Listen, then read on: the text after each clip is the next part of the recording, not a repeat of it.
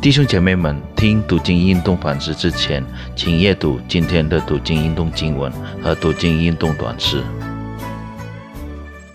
主内弟兄姐妹平安，感谢主，让我们都能够享受在主里面的平安喜乐，也感谢主每时每刻的保守和爱护，更感谢主让我们有机会来思想主的话语，使我们步行差踏错，让我们都行在主所喜悦的道上。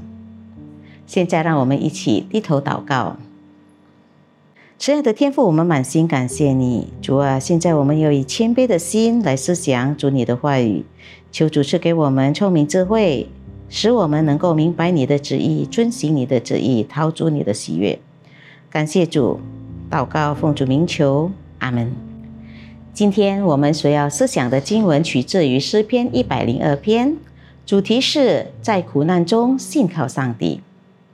此刻让我们预备我们的心来阅读这篇经文，然后静下心来思想主的话语。在此我们一起阅读102篇第15到22节。列国要敬畏耶和华的名，世上诸王都敬畏你的荣耀。因为耶和华建造了西安，在他荣耀里显现。他垂听穷人的祷告，并不藐视他们的祈求。这必为后代的人记下，将来受造的民要赞美耶和华。因为他从至高的圣所垂看，耶和华从天向地观察，要垂听被囚之人的叹息，要释放将要死的人，使人在西安传扬耶和华的名，在耶路撒冷传扬赞美他的话，就是在万民和列国聚会侍奉耶和华的时候。弟兄姐妹们，几年前，当一位祖母问我，为什么上帝把他年幼的孙子接回天家时，我只能站在那里哭泣。像这样的事情，有时让我们很难理解。这就是诗篇102篇里所表达的。这篇诗篇被称为受苦者的哀歌，也是7首悔改诗篇中的一首。悔改诗篇指的是诗篇第6、第32、第38、51、102、130和142篇。诗人是一个被俘虏的人，正在为耶路撒冷城的毁灭而哀叹。诗人通过悲叹的祷告传达了他的心声。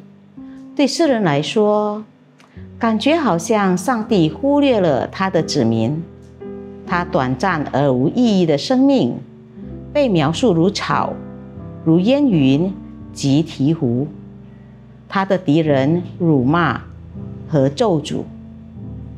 诗人的哀歌是否表明了他已经放弃了对上帝的信靠？不是。请注意，从第13节开始，诗人的焦点从哀悼自己转移到信靠上帝。他相信上帝会复兴西安，也就是耶路撒冷城。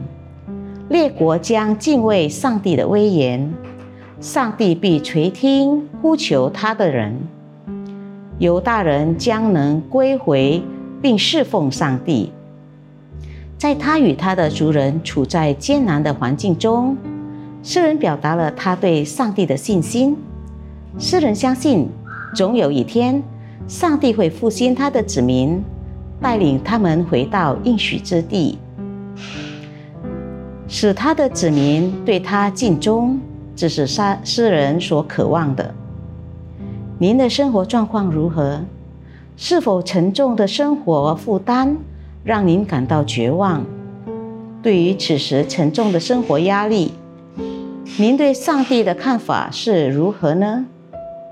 您所承受的生活压力是否让您感到绝望、心灰意冷，甚至愤怒？您是否已把您的生活重担都交于主？您是否坚信不疑，上帝永远不会离弃您？坚信上帝永远不会离弃您，这将复兴您的生命，并帮助您永远对主尽忠。但是这一切都需要以信心来迎接上帝的恩典，使您能够与上帝一起经历并度过一切人生的苦难。我们一起低头祷告。亲爱的主耶稣，我们满心感谢你，你的话语再次安慰我们，无论在我们的生活中遇到任何困境，你应许我们，你必不离弃我们，你的爱常与我们同在。求主赐给我们信心，使我们在遇到困难时，当我们灰心丧志时，我们都能够坚信不疑，以信心仰望你，因你是我们的避难所，是我们的力量，是我们在患难中随时的帮助。主啊，我们要将一切都交托于你，因你是全能的主，我们满心感谢你。也求主帮助我们，使我们的言行举止都能够荣耀你的名，让我们在我们的生活中时时刻刻赞美你的名，将一切的荣耀都归于你。感谢主，祷告奉主名求，阿们。